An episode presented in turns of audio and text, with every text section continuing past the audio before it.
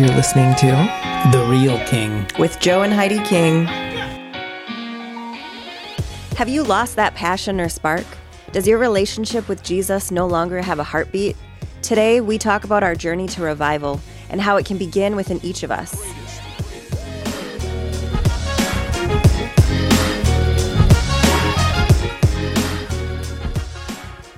We're coming up on Easter. Are we? When is Easter? It's not until April. It's a while Yeah. But it's already the end of February. Mm-hmm. Do you, how do you say February? Fre- February? How do you say? February? I say February? Feb- February. February. I say February. I say February, so I completely get rid of that R after that B.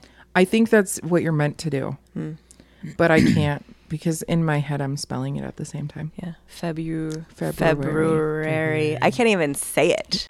So we've uh you know, we've been seeing a lot of uh, media coverage about moves of God, uh, revival, um, awakening.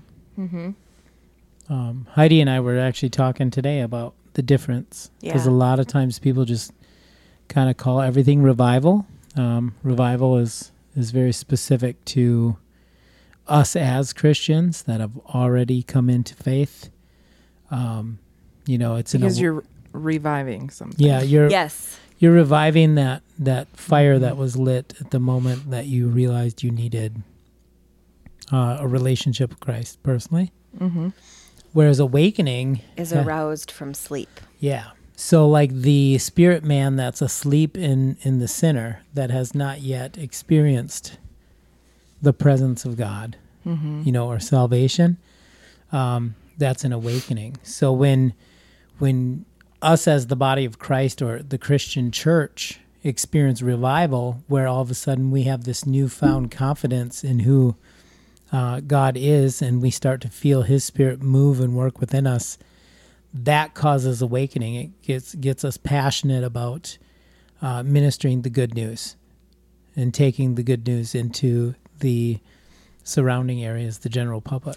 I think of it very like in my mind. I have a very literal imagery Mm. of like you've flatlined, Yeah, and now there's like Holy Ghost paddles that are like you Yeah. know on your chest. Mm-hmm. You can probably do a better sound effect than I can. yeah.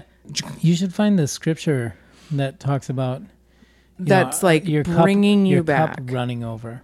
You know, because that's that's kind of what what happens is is we get you know busy we get used to like what we complacent. experience yeah yeah you really well when you when you when god becomes an everyday part of your everyday You become cynical.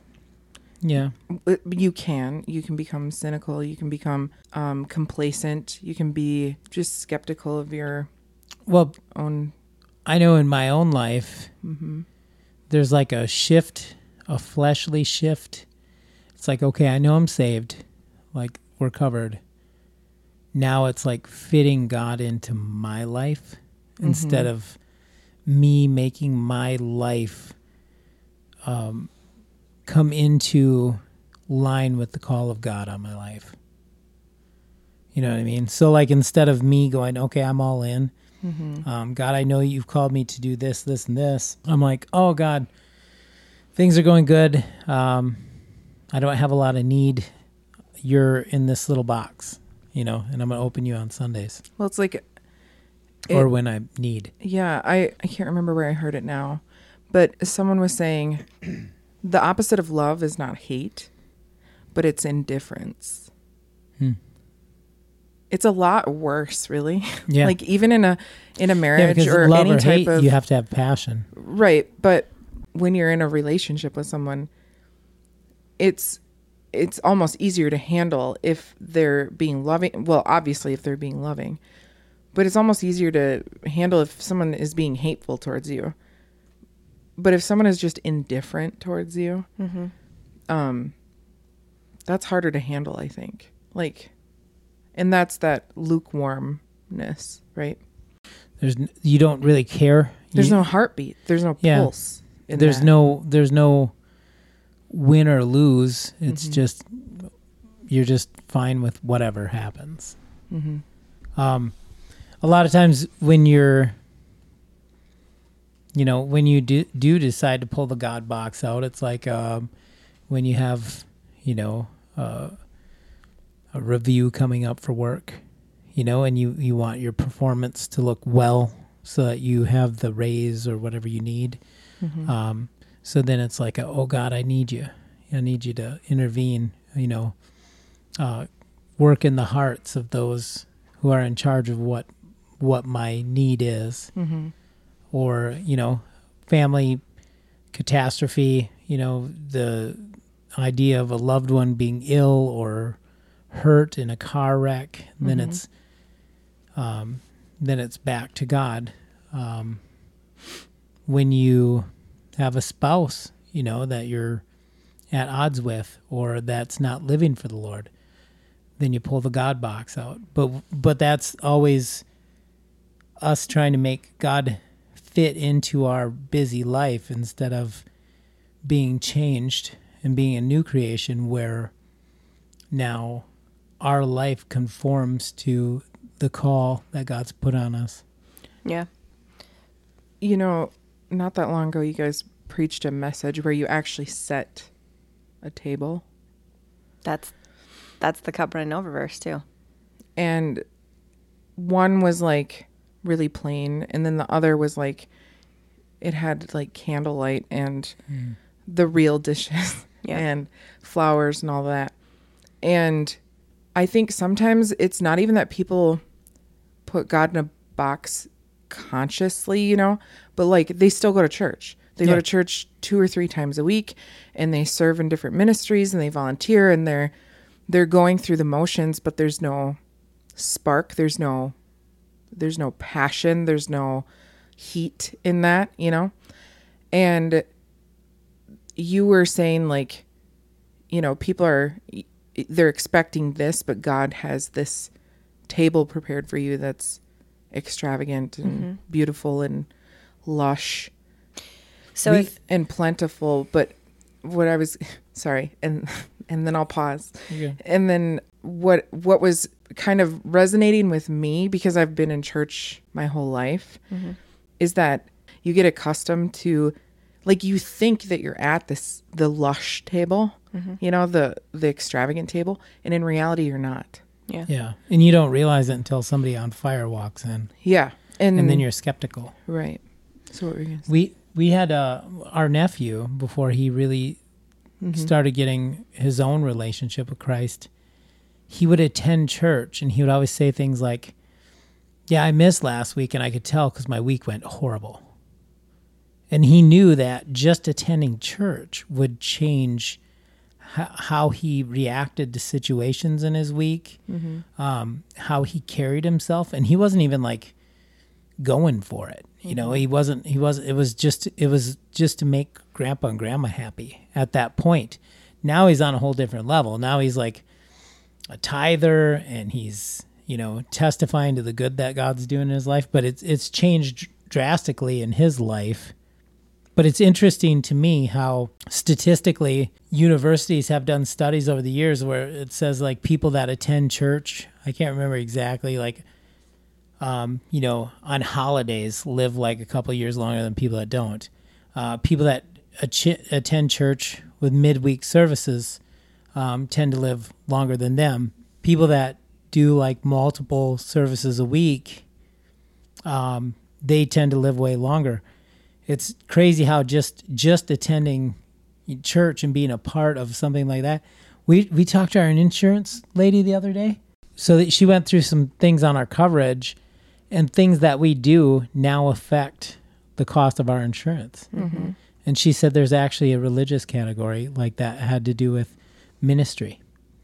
So they're doing studies to see, um, you know, like a physician or something that works in an ER that works like 16, 20 hour shifts. Their insurances are now higher because they're driving home after that shift. Well, the American Psychology Association, I believe, is they they put together like standardized questionnaires. So if you go to like your primary care provider, a lot of times they'll give you a form ahead of time to fill out and it's like how often and they do this routinely because they have to check in on people's mental health. So they say like how often have you um felt anxious or whatever, you know? Yeah. And it's like sometimes not at all mm-hmm. or constantly, Yeah. you know, those types of questions. And there's a section in that questionnaire that asks if you are part of any groups, clubs, organizations, or church. Mm-hmm. Mm-hmm. That's what it's getting at. Is because if people attend church, they're known to have stronger mental health. It's just the fact of the matter. So in 2020, this is just one of hundreds of studies. Harvard did a study that it's uh, published um, regularly attending religious services associated with lower risks of deaths of despair. So, any deaths related to suicide, drug overdose, and alcohol poisoning, at- according to research led by the School of Public Health, they found that people who attend church, it, it they basically said religion to mm-hmm. them it's religion, right? To Yeah. us it's relationship Yeah. but they said religion is a social determinant of health. Mm. There's a lot of different social determinants of health, like mm-hmm. if you were raised in poverty, if you live in a city, or if you rural, you Yep. know that sort of thing. And it's something about your how you're socialized or your social structure that determines how healthy you're going to be in life. And people that attend church are determined, predestined, if you will, to be healthier in life. Isn't that mm-hmm. something? That is something. Psalm 23 The Lord is my shepherd, I shall not want. He makes me lie down in green pastures. He leads me beside the still waters. He restores my soul. He leads me in the paths of righteousness for his name's sake. Though I walk through the valley of the shadow of death, I will fear no evil, for you are with me. Your rod and your staff, they comfort me. You prepare a table before me in the presence of my enemies. You anoint my head with oil. My cup runs over. Yeah. Surely goodness and mercy shall follow me all the days of my life, and I will dwell in the house of the Lord forever. Mm-hmm. Where we where we lose it is leading up. You have to have enemies in order for God to prepare a table for you in their presence. And that offense that we end up in with the enemies, I I don't think we look at people as broken. We we look at them as equal. You know, and like I'm not spiritually equal with somebody that needs what I have. I'm I'm a way or a vehicle for God to get that gift from me to them. Mm-hmm.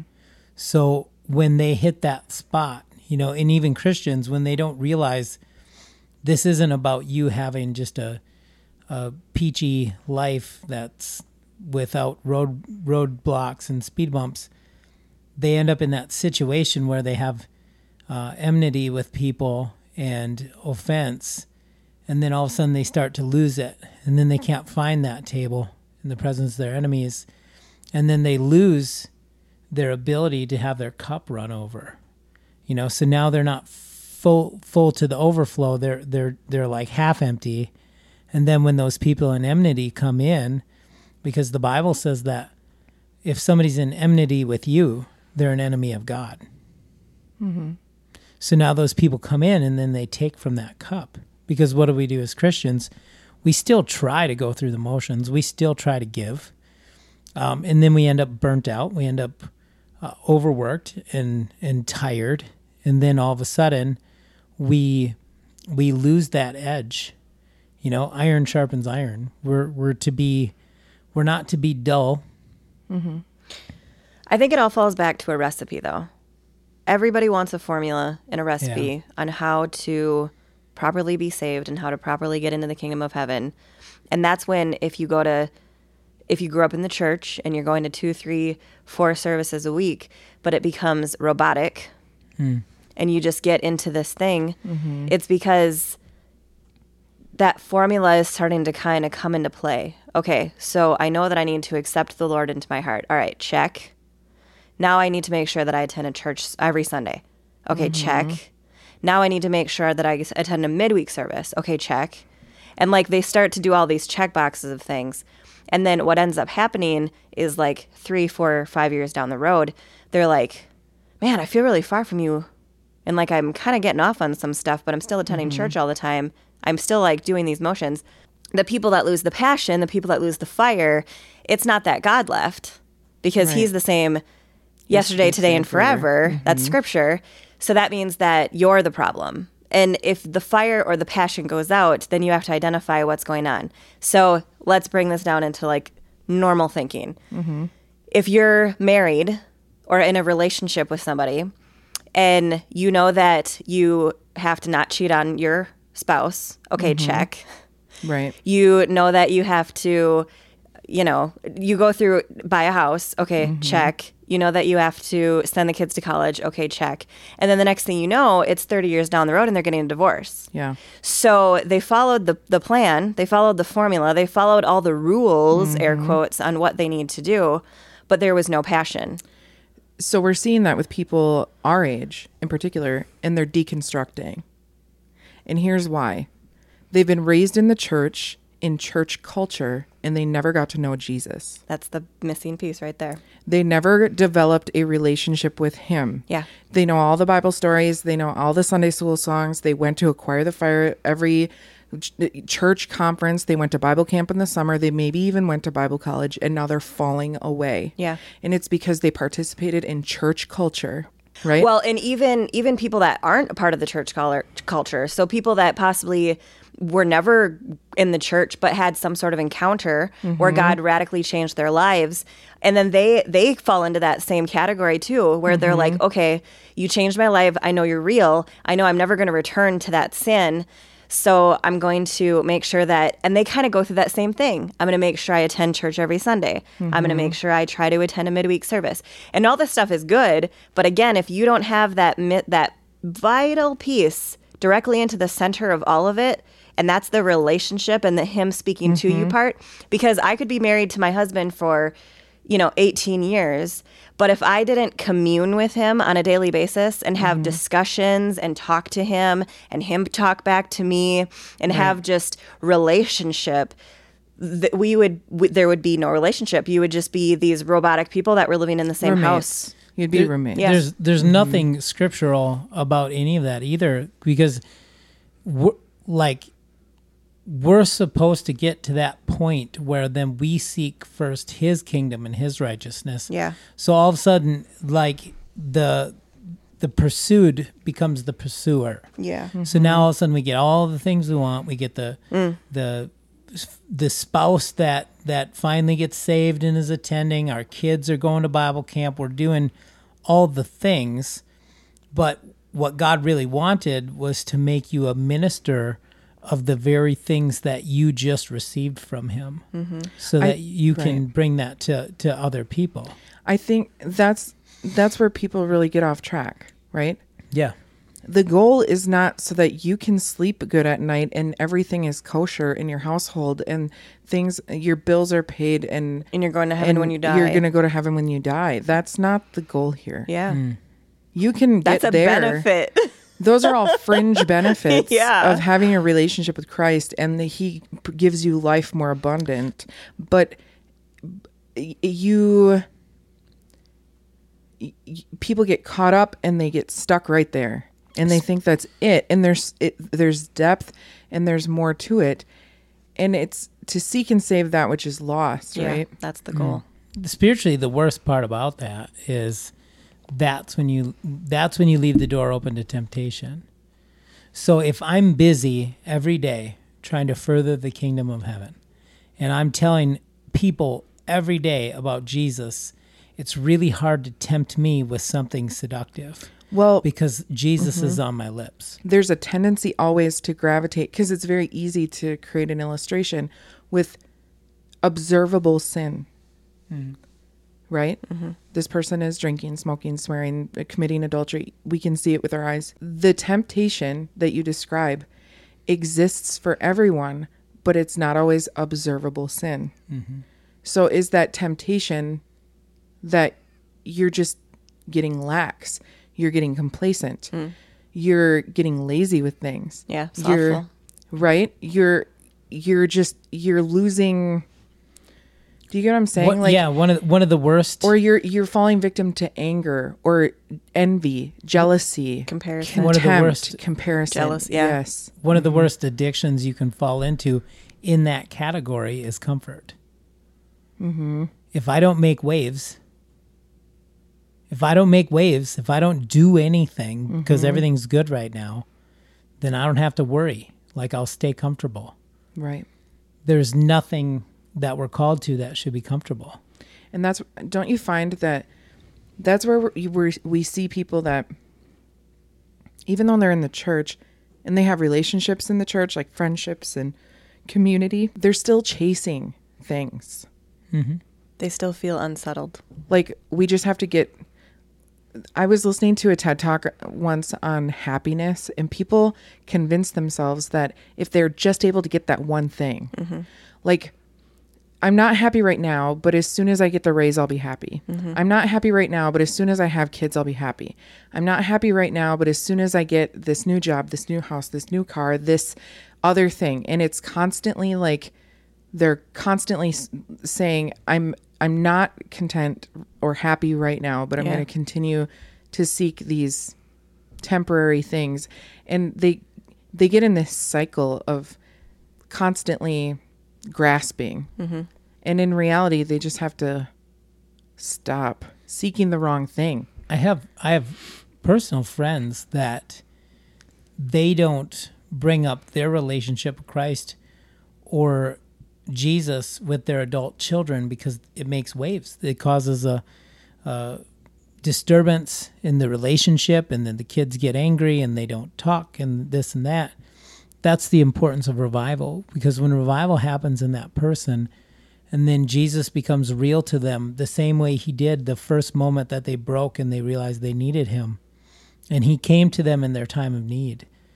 That's the same kind of um, presence and the same atmosphere that will be in them that if their children see that they'll get confirmation in their spirit man that that God is there.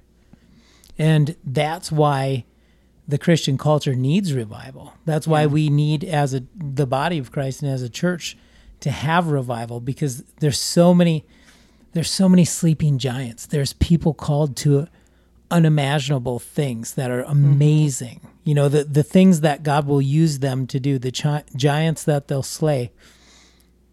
And they're asleep. They're they're just biding their time for um, the coming of the Lord or the rapture. You know, like there's this idea like, oh, I just hope it happens so that I can go. And it's like, go. What are you running from? Like all your victory is here. On the other side, you won't. You won't. Mm-hmm. Victory is not something you'll need to obtain there because you'll be in it. You know, you were victorious over. You're with the one who conquered death, hell, and the grave. At that point, you don't need anymore. Mm-hmm. So to have revival here and have a heart for the people, this is where you need to be victorious because that's what's going to set the stones in your crown. That's why when you get into eternity, you hear, Well done, my good and faithful servant. Revival is so important, especially to this generation, because the one coming up, um, a lot of their grandparents that got saved in the Jesus movement have have since passed. You know, life expectancy. Like the people I know that got saved in the Jesus movement and the i don't know that everybody knows what the jesus movement that was is. a huge hippie movement in like the mid 60s through the 70s where these people these woodstockers like literally god just showed up and ministered to them and, and they had just hippie church and like mm-hmm. that was where so much happened um, you you got people like the Lou Engles and, and the Kris Vallottons from Bethel and all these different people that now are are generals in our faith that that walk in these these callings that affect thousands and thousands of people. They've they've got amazing reach. But those people they came through that. Well now a lot of that generation is is, you know, retired or or not even here anymore. This generation coming up, they've they've not experienced those things and, and then people in my age group through like my brothers, kind of,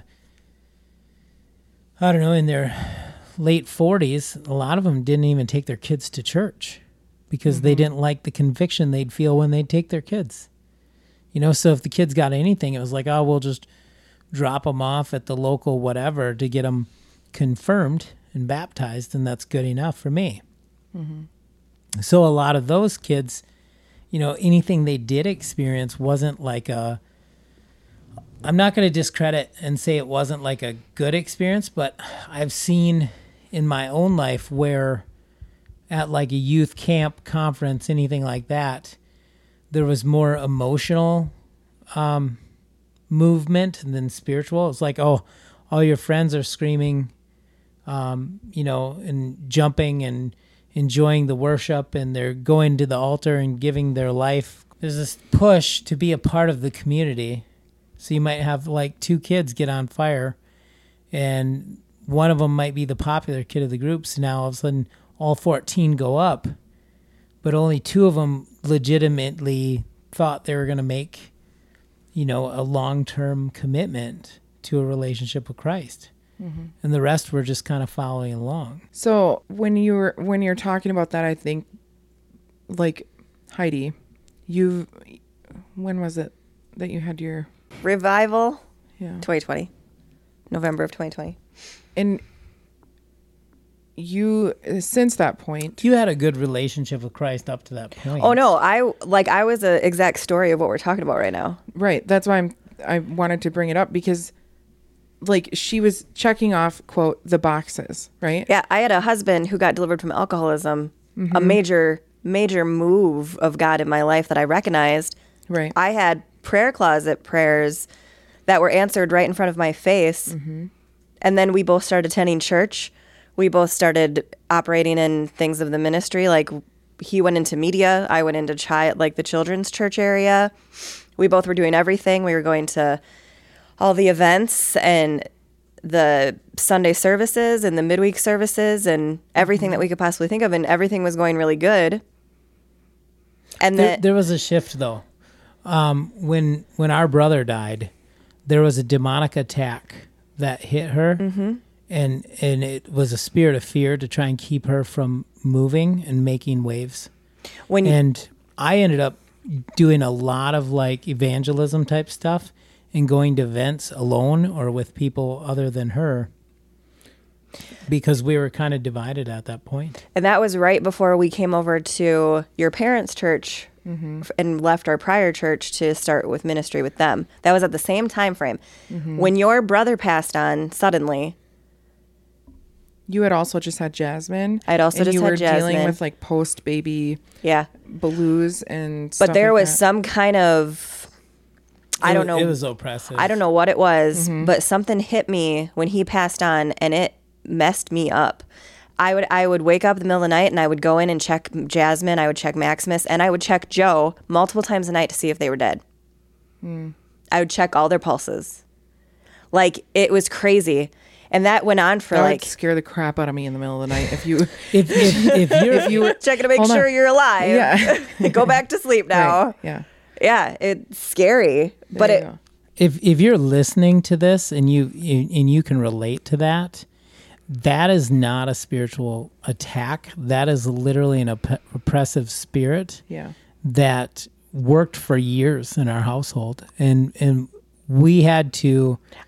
well i didn't address it so that's that's pro like that's issue number one mm. is i kept that one in the closet and again that's these crazy things where i have a crazy testimony but then something like this is what took me out.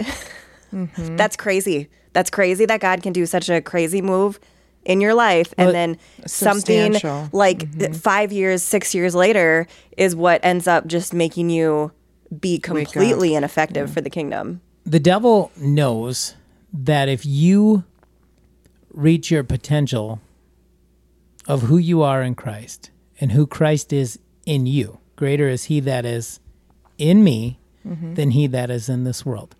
So if if if you reach that point of revelatory knowledge to understand stand truly that greater is he that is in you and that God actually comes and lives and dwells in you He gives you his Holy Spirit, right?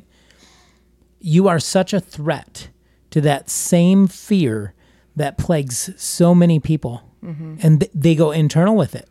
Because if, if they told you that they were afraid everybody they knew was going to die in their sleep, you'd say, that's crazy. That's weird. They, they're afraid of the response that they would get. Well, nowadays I think it's it's less it's less likely at least with like elder millennials, maybe some Gen X, but Gen Z for sure. If you have irrational fears like that, they're not just uh accepted, they're almost congratulated. Like if Yeah. you don't have some level of debilitating like anxiety, then so like right now everybody here's an example and I don't want to rabbit trail too far, but like there are people right now that are creating binders for if they go missing. Wow. And they're updating them all of the time with current photos, That's such a bad contact information, and it's because they've been binging true crime Yeah. for so long. That messes you up. there's there's it's twofold. One, they have this fear, a deep-seated fear that something like that is going to happen to them. But it's twofold. It's a fear, but it's a fascination. Hmm. The same thing with paranormal shows, though. yeah. Correct. Same yeah. type of fantasy versus So it mixed with a doesn't little bit of fear thing that draws people. it doesn't Yeah. matter what it's a religion. fascination almost. Like if you look at any religion, whether it be Buddhism, Hinduism, um, just even New Age, they all they all have you know. Christianity, we have the power of life and death is in the tongue. In Job, it says, "The thing that you fear the most will come upon you." Let me Um, grab it. She's going to look it up. when you look at any major religion that believes that um, there is a law of attraction, which all of those were stolen from the Bible, like God created a law of attraction. You speak and you plow the ground of good, and you receive good. Power of life and death. So you speak life, and then God gives you life and life more abundantly.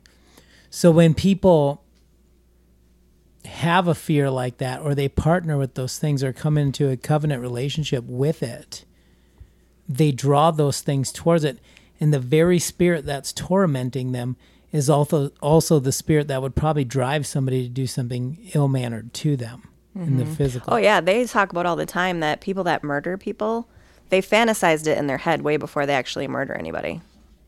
Like I- it's all up here before it actually comes to fruition. but the i think what i what i gather from what you were saying is not only does that spirit co- constantly work on that person who's about to commit that but it's it's looking for those who are susceptible Job 3:25 For the thing I greatly feared has come upon me and what I dreaded has happened to me. I am not at ease nor am I quiet. I have no rest for trouble comes. and job was literally um, when all that kicked off he, he was putting sacrifices on an altar for his children because his children weren't living right in the eyes of god. Mm-hmm.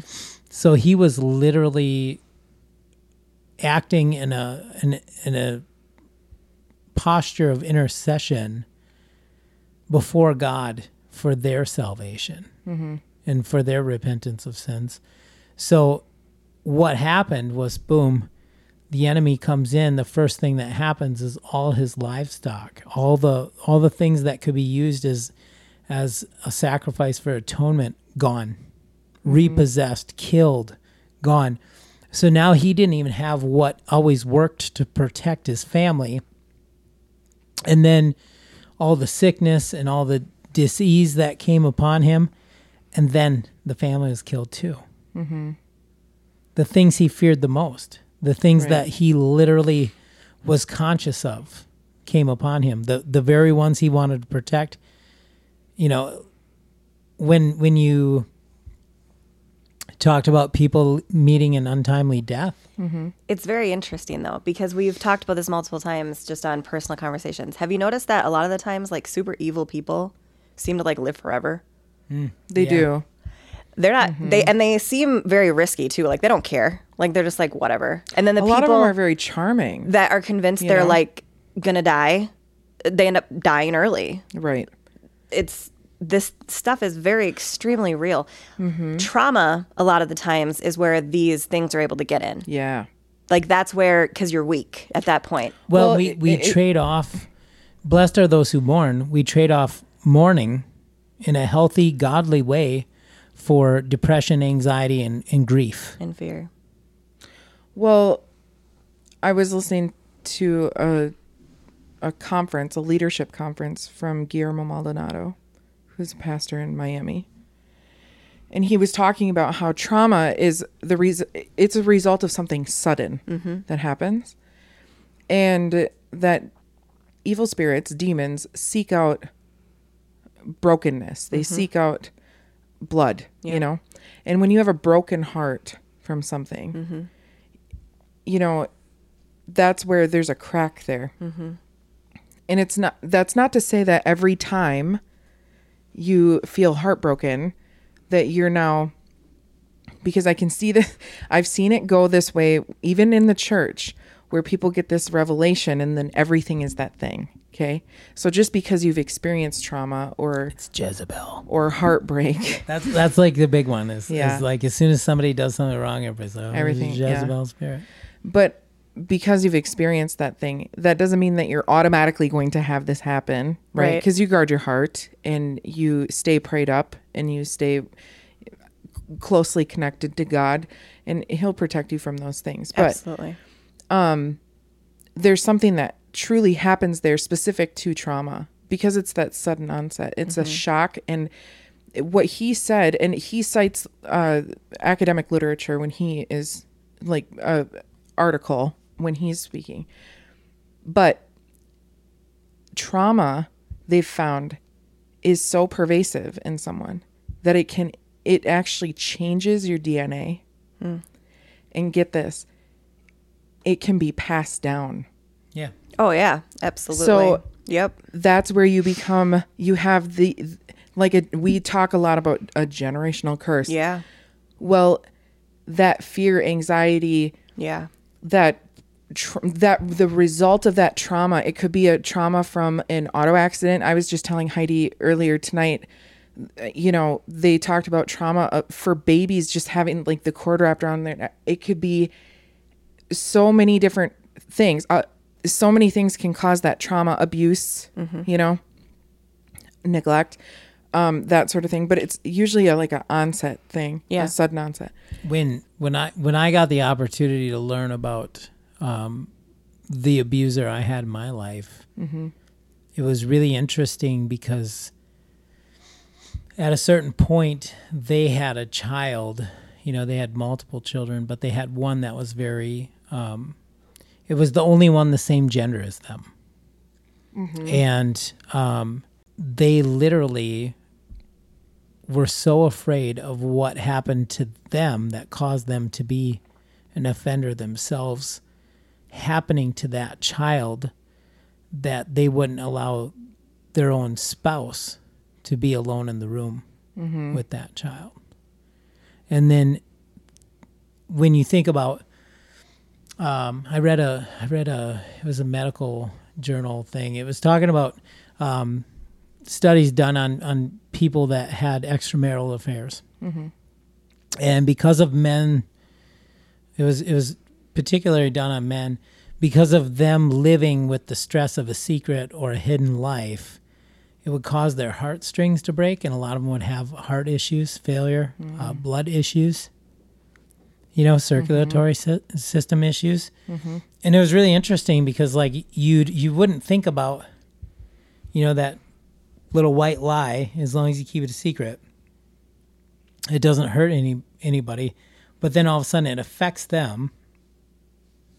And then your DNA, when you procreate, those things that the body does to try and survive get passed down in the DNA. the adaptation I, I was talking to the guy that does our um, taxidermy because Max thinks he's got to stuff every deer that he shoots, and met this guy phenomenal. In fairness, he shoots nice. yeah, he deer. does, he does. And if you're not into that, well, so with Maximus, uh, I was talking to this this guy who does the taxidermy, and um, he was telling me about the, he used to do these sportsman conferences, and they would do these shows where all these people from all the all over the U.S. would come in, and there would be people that owned like these ranches where they would have animals on there where you could pay and you could come and stay and you go out and mm-hmm. do this like guided hunt thing, and they would actually buy seed at these shows to have very specific genetics in their herd. And he said um, in the 70s and 80s, it got really wild. And he said it actually, because he was showing me these deer that were not typical with the way that their bone structure was and the, the horns would grow. And I said, man, that I don't even know what I'd do if I seen something like that. And he said, he said, I would probably laugh. And I said, what do you mean? And he said, that's not, that's not, it's genetically modified. He said, these, these people with these farms that would collect for artificial insemination, they would go to the, to the mature animal mm-hmm. and, and even the ones not quite mature. And when they had the velvet on their horns, they would take an ice pick and they would damage it. And then when that damage would happen to the blood vessel, it would cause an irregularity. Mm-hmm. And all of a sudden they'd get like a, what they call like a drop tine or something where they get this non typical horn that would grow down towards the face or something. And it would be like your, you know, your unicorn. Oh, you, you, you see something nobody else has seen. But once that was happened mm-hmm. to that horn, it would change the DNA, and now the the offspring of that animal would have the genetics for that. Hmm.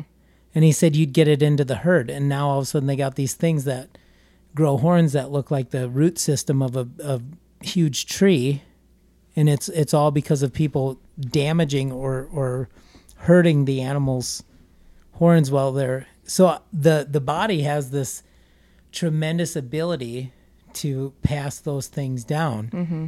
And we we we do the same thing spiritually. Mm-hmm. Yeah. and genetically. I mean we if we if we endure a trauma our spirit often mirrors the physical Right. so we we grow a spiritual callus or we get scar tissue and we thicken the skin so we don't get hurt as easily Well, in Heidi, in your case, that wasn't necessarily happening to you that you were thickening your skin, but it was just it seemed to be be compounding, right? Like like like it was a very strategic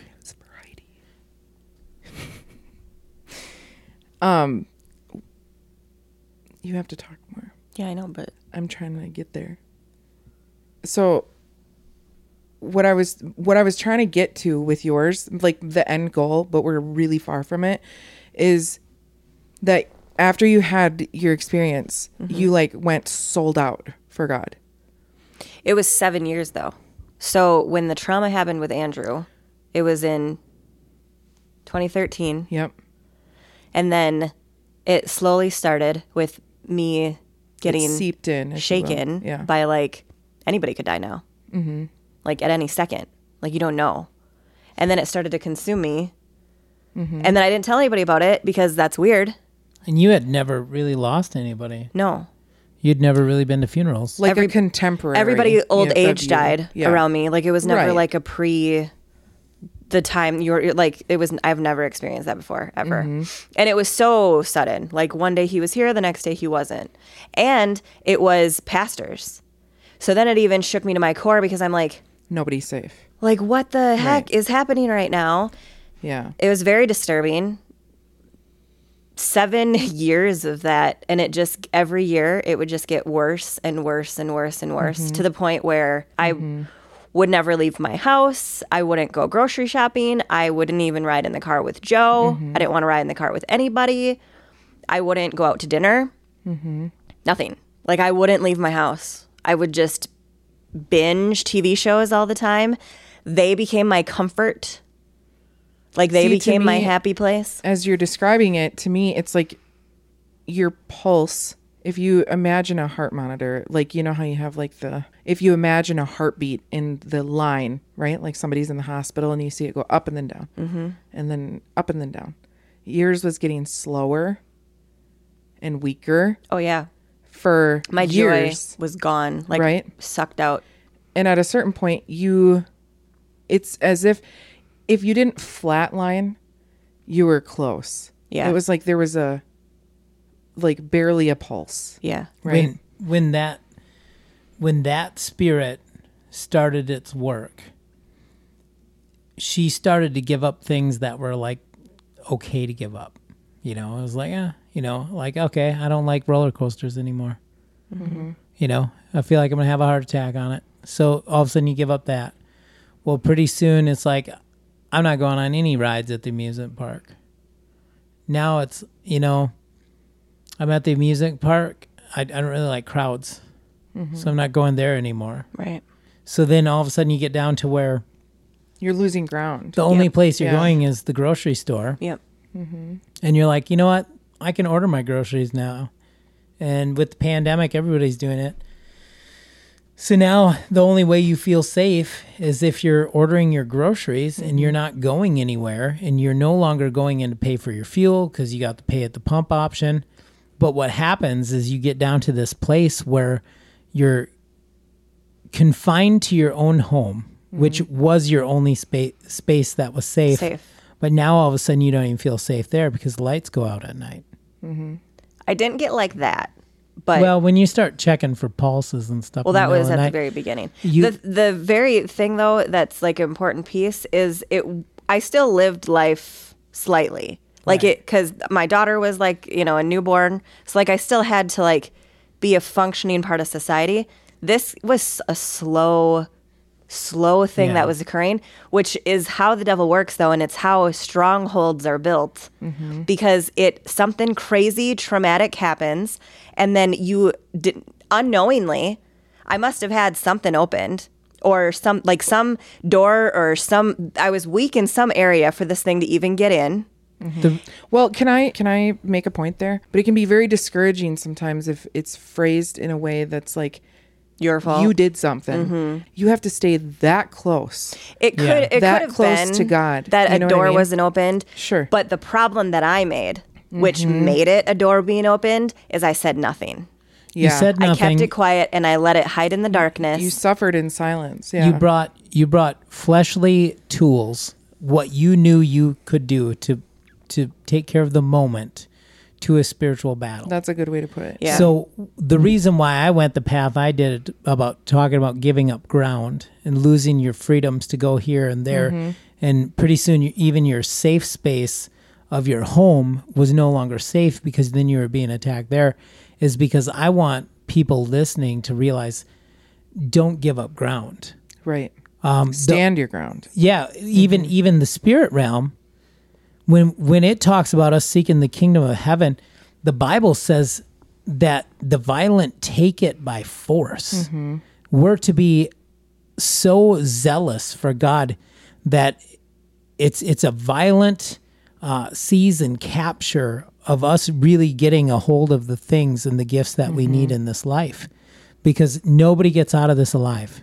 and it's crazy too because the day that that traumatic thing happened, Mm-hmm. it it worked negatively on me, but it actually worked positively on Joe because he took it as Yeah. I'm taking you out now and I'm going to tell every single person that I see about Jesus and no way are you going to have any more ground with me. It was like a Braveheart moment. So for him, it worked absolutely Mm-hmm. positively, and then for me, it was negative. So again, I still lived life and functioned, but it was just like one brick. You call you talk about bricks and foundations and strongholds all the time. It was like one thing, Yep. And then it got built again. Yeah. Mm-hmm. Where like at first it was just like I would check everybody's pulse in the middle of the night and not tell anybody. That's one brick, and then it would move to like, um, I'm not gonna go out to dinner with you guys tonight. I'm just gonna stay here. Like bring me mm-hmm. takeout. Yeah. And then that's another brick. And then it's like, I'm not going to go to that conference. Like, there's Right. too many people, and that's another brick. And then it ends up becoming strongholds.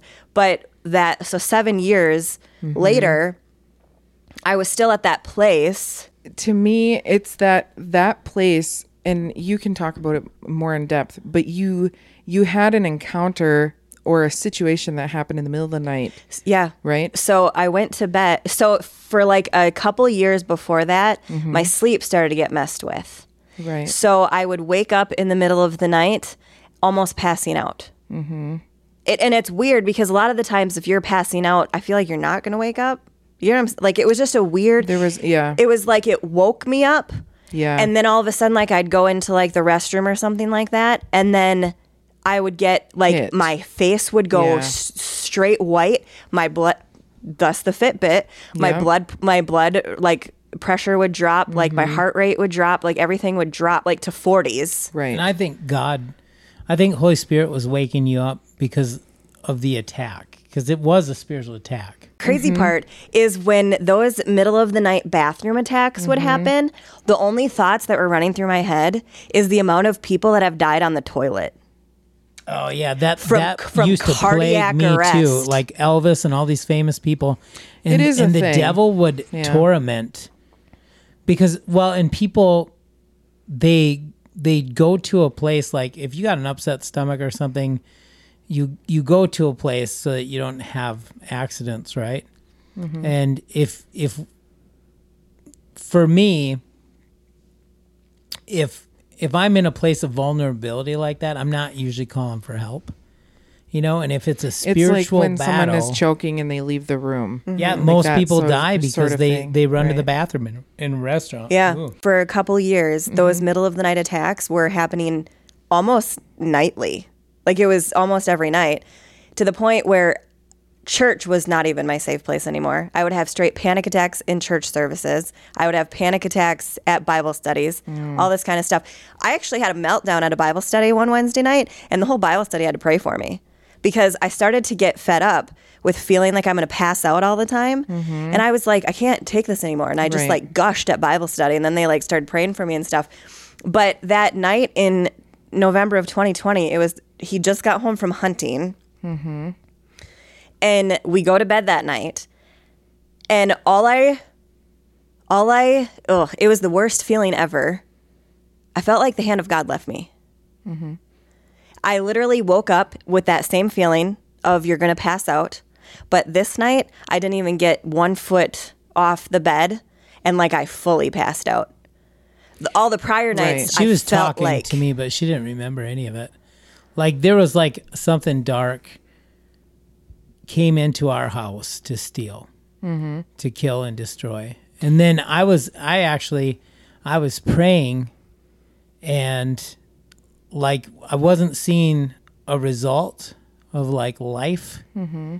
So at one point, I called nine one one. Right. And then that lady had to listen to me praying and praying in the spirit Mm-hmm. on the phone as I'm like telling her to come too. It was very different and it was very spiritual. Right. And so, in the middle of Mm-hmm. his praying, yeah. I came like I could hear him praying. Yeah. But you were distant. I couldn't it was like I couldn't I couldn't open my eyes, I couldn't move my body. Yeah. I couldn't like open my mouth. It was like Mm-hmm. I was paralyzed, but like I internally knew what was going on. Right. Like I could hear everything that was going on. And so clearly you you lived through that. I Oh, don't know if so it goes to after- needs to be said obviously. After but- that, so that night, the Mm-hmm. the paramedics came and checked me out. They're like, "You look fine, but we would still advise that you go to ER just for like a full check because this is obviously an extremely strange experience that just occurred." you called me. Mm-hmm. I came over. I, Slumber so we went to the ER. Hmm. Well, she wasn't going to go and then it tried to come back. Yes. Mm. Yeah, I do remember that. Yep. Because you had said, no, I think we're okay. Yep. And then you said, no, go ahead and come over. Yeah. Yeah. So went, everything checked out fine. I was fine. But that that moment when we left the Mm-hmm. hospital, it was like God, That was your paddle moment. it was my he shook me up. Like He revived you. it literally, he Yeah. absolutely revived me. It was that moment where I was to the point, I was at my breaking point. I would be willing to die now for Christ instead of ever living a life like there that you go. again. That right there, that's revival. It starts That's- here. It starts inside. In, uh, in as far as I'm concerned, that you have, I have chills. You you experienced literal revival. You were revived, and that's where you you didn't just wake up. You didn't just sit up. You jumped up, grabbed your sword, Yeah. right, and you're like, "We ride at dawn." Seriously. And Well- since 2020, Mm-hmm. it's been on. Bananas. when Yeah. when the Bible says you you have to die to the flesh, right? Well, what is what is the flesh? The flesh is your intellect of this world. It's Yeah. Mm-hmm. your knowledge of this world. It's the knowledge of good and evil. So what does the flesh always try to do? It goes back to the curse of sin in the flesh. Mm-hmm. So the curse of the sin in the flesh is what? Death. Yeah. Adam and Eve were made to live forever. After the curse of sin entered the flesh, Adam was given like 999 years and he lived to like 996. So, like, already that curse was at work and shaved off life. That's right. And yeah. it just keeps going down through through the the bloodlines, through the lineage. And then all of a sudden you get to us and when we have that moment where we die to the flesh mm-hmm. and the flesh is no longer in control hmm. of because now we're not living from earth we're living Yep. from eternity. Mm-hmm.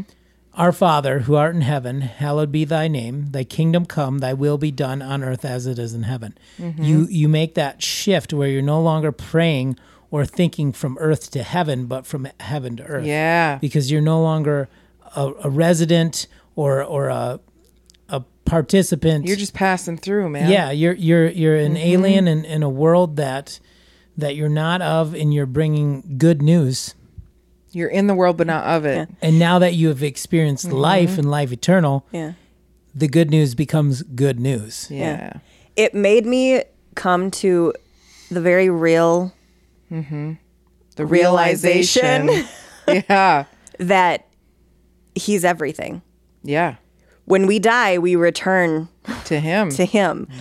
Like breath is in our lungs because he breathed it. Mm-hmm. Like we have mobility in our legs because he gave it. It was like they talk about like the rocks crying out. yeah.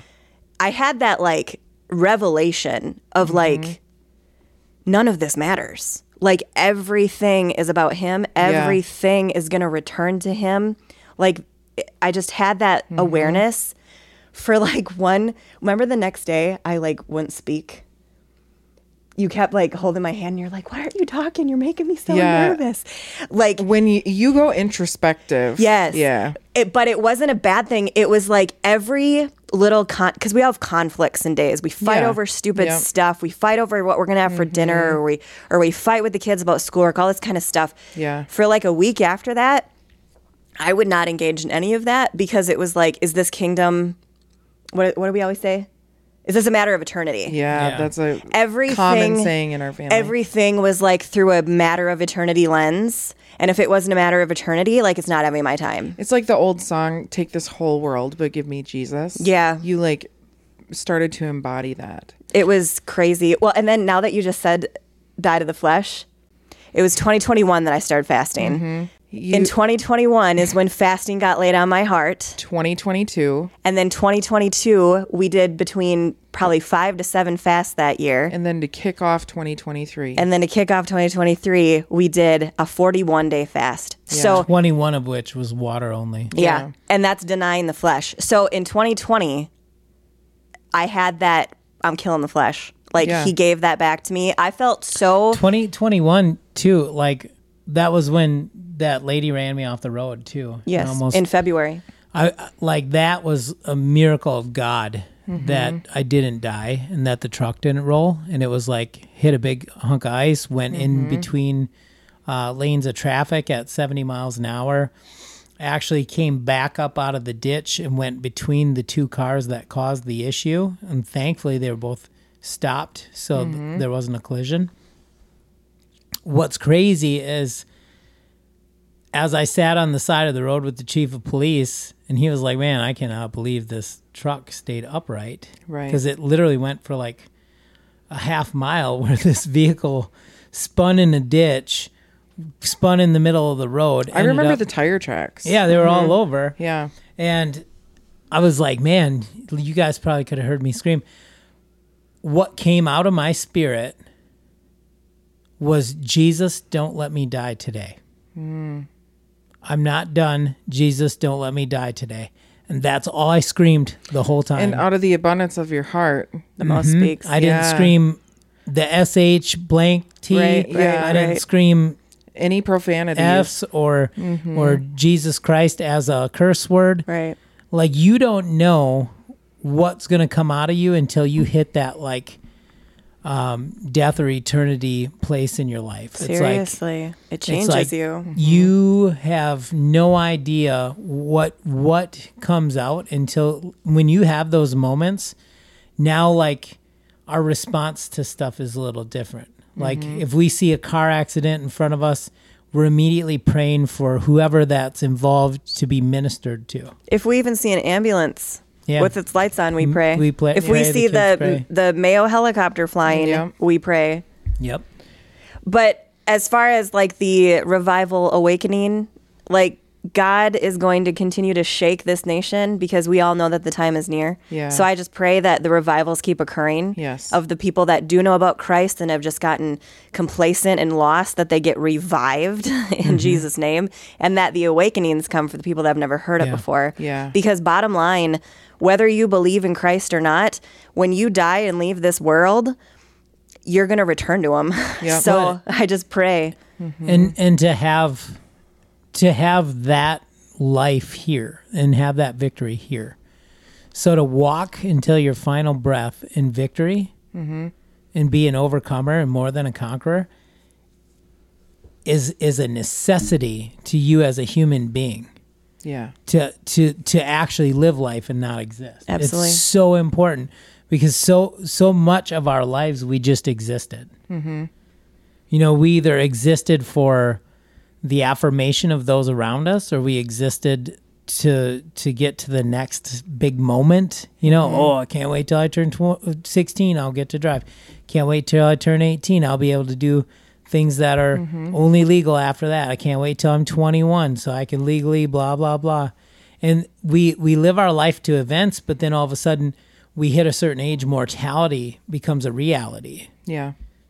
and we realize that our physical body is not going to live forever. And and to to get into that place of maturity where it's like, okay, all this belongs to him Yeah. everything I do from this day forward has to glorify Him. Mm-hmm. I have to be a walking, talking billboard for Jesus because what that's going to do is it'll give back the years the cankerworm has eaten up, the mm-hmm. the things that have been stolen. God will restore to you the years of your youth. He'll do so much stuff, and then your your last years on this earth will be your best. Can I can I make a point quick? Both of you have had very personal mm-hmm. revivals. Yeah. And you've made a choice, even with the podcast, that you're going to tell this and you're going to tell as many people far and wide as you can. Absolutely. And you want other people to catch fire just like you have. Absolutely. Right?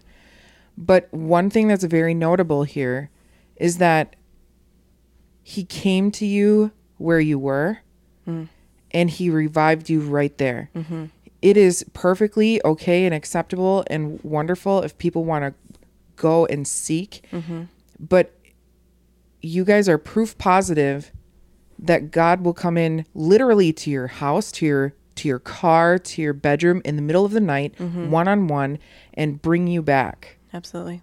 He he will go after the one, Absolutely. and he'll snatch you out of the the grip of whatever is dogging you Yeah. and bring you back Yeah. and revive you. Yeah. And people just have to s- start just start by seeking that out. Absolutely. Ask for that. Absolutely. Well, and then once you have one of those moments, Mm-hmm. you're never the same. Right. Kim Walker, you, she has a prophetic song about that. You're never the same. You know what I'm talking about? Yeah. You'll never be the same. He was never the same after his. Mm-hmm. And mine, I mean, I'm only two years in, three years in, Mm-hmm. never the same since then. You don't lose the fire once you realize every moment of every day, I think, is this pleasing to God? Mm-hmm. Is this, I have zero desire to sin anymore. Like, that's not even a thought in my brain because I was like, I don't want to have any distance between me and Christ. I need a constant Mm-hmm. and it's state. not out of i think the the change in heart or correct me if i'm wrong is you aim to please Yes. you don't want to disappoint your heavenly that's right. father Absolutely. it's not like I don't want him to smote me off the face of the Oh, yeah, planet. that's not it at all. It's and that can be very misconstrued because if you look at it in the wrong light, people can view that as oppressive. This isn't oppressive. No, it's, it's- warm and it's a rich It's inviting. and it's a rich relationship that you have with your father God, Yeah. right? when when I think of Heidi as as the bride to me, mm-hmm. What I want from my bride is uh, I want a little bit of affirmation that she knows I'm a good provider, mm-hmm. that she knows that I love her enough to die for her. Mm-hmm. I I want her to n- I want her to to bring those things back to me mm-hmm. in in a not not that she's got to grovel or anything, but in a posture of thankfulness that that God has given us to each other, right? So us as the bride of Christ, we have to have that. Yeah. Yeah. That way We have to show him. up and and constantly be ministering to his when you say you have to do this, that again, that's coming from you saying, I can't get enough. I I want to do this. It's the condition of your heart is not it's not saying like I have to do this or else. right. It's like I have to do this because I I want to spend every every fiber of my being. I want to be close to the Lord. Yeah, you Yeah, want you want get that to do this. proximity. You want that closeness. Yes. So when you're saying I have to, we have to do this. I just want to clarify that stance for people that maybe are not understanding it that when they when you're saying I have to do this, it's like it's like when you you've missed someone and you want to see them, I just got to see them. I just I just have to take the opportunity to do this. That's that's the way I hear it and I just want to make sure other people hear it the same way. Yeah, and I I love to hear God speak to me. Mm-hmm. I love to see God work in my life. And you had to learn the sound of his voice in order to exactly. have that. And the way he speaks to me is very different than the way that he speaks to Heidi or pastors. right? The beautiful thing about that is when we're on and we're hearing from God and then we come and we say what we've heard, it usually brings confirmation to the other ones that Yeah. are seeking. Right. So when when we seek to to have uh, relationship or close proximity to God, and He speaks to us, and He He starts to appoint our steps and and mm-hmm. give us vision. You know, we have to have vision. People without vision perish, right? Yeah. Well, the word that they use for perish is the same word that they use for ill-equipped or mm. or defenseless Yeah. if you don't have a vision, if all the things you wanted through Christ came true, husband saved, wife saved, kids are going to church camp, everything's hunky dory. If that's the end of your vision,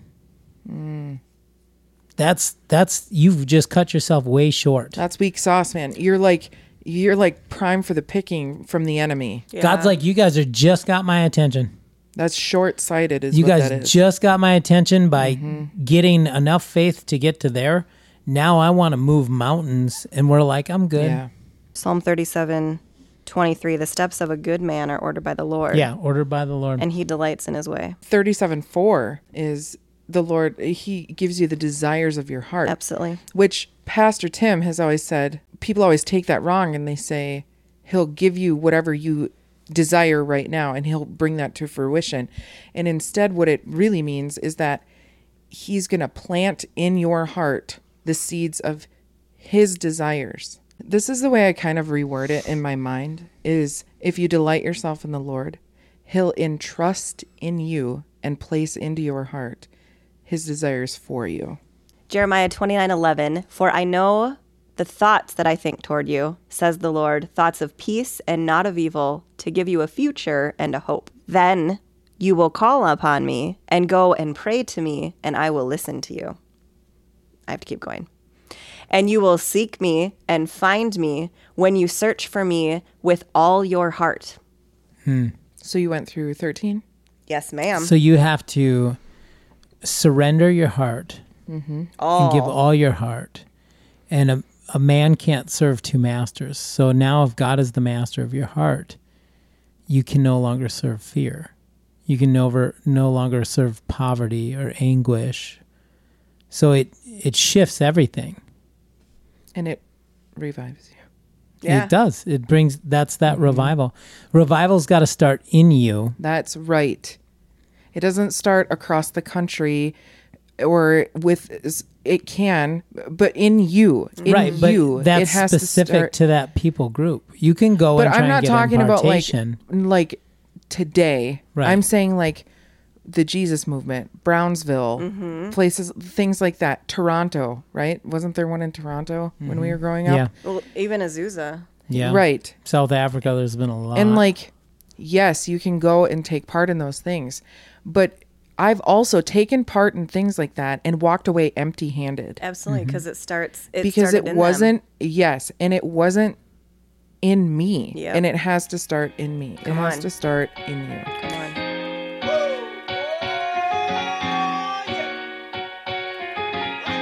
Thank you so much for joining us today. We pray that you found encouragement through what we've shared.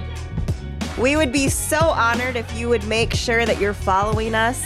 You should also find us on Instagram and Facebook. You can find us at at the Real King Podcast. That's at T H E Real King Podcast. And don't forget, we put out new episodes every Monday. See you next time.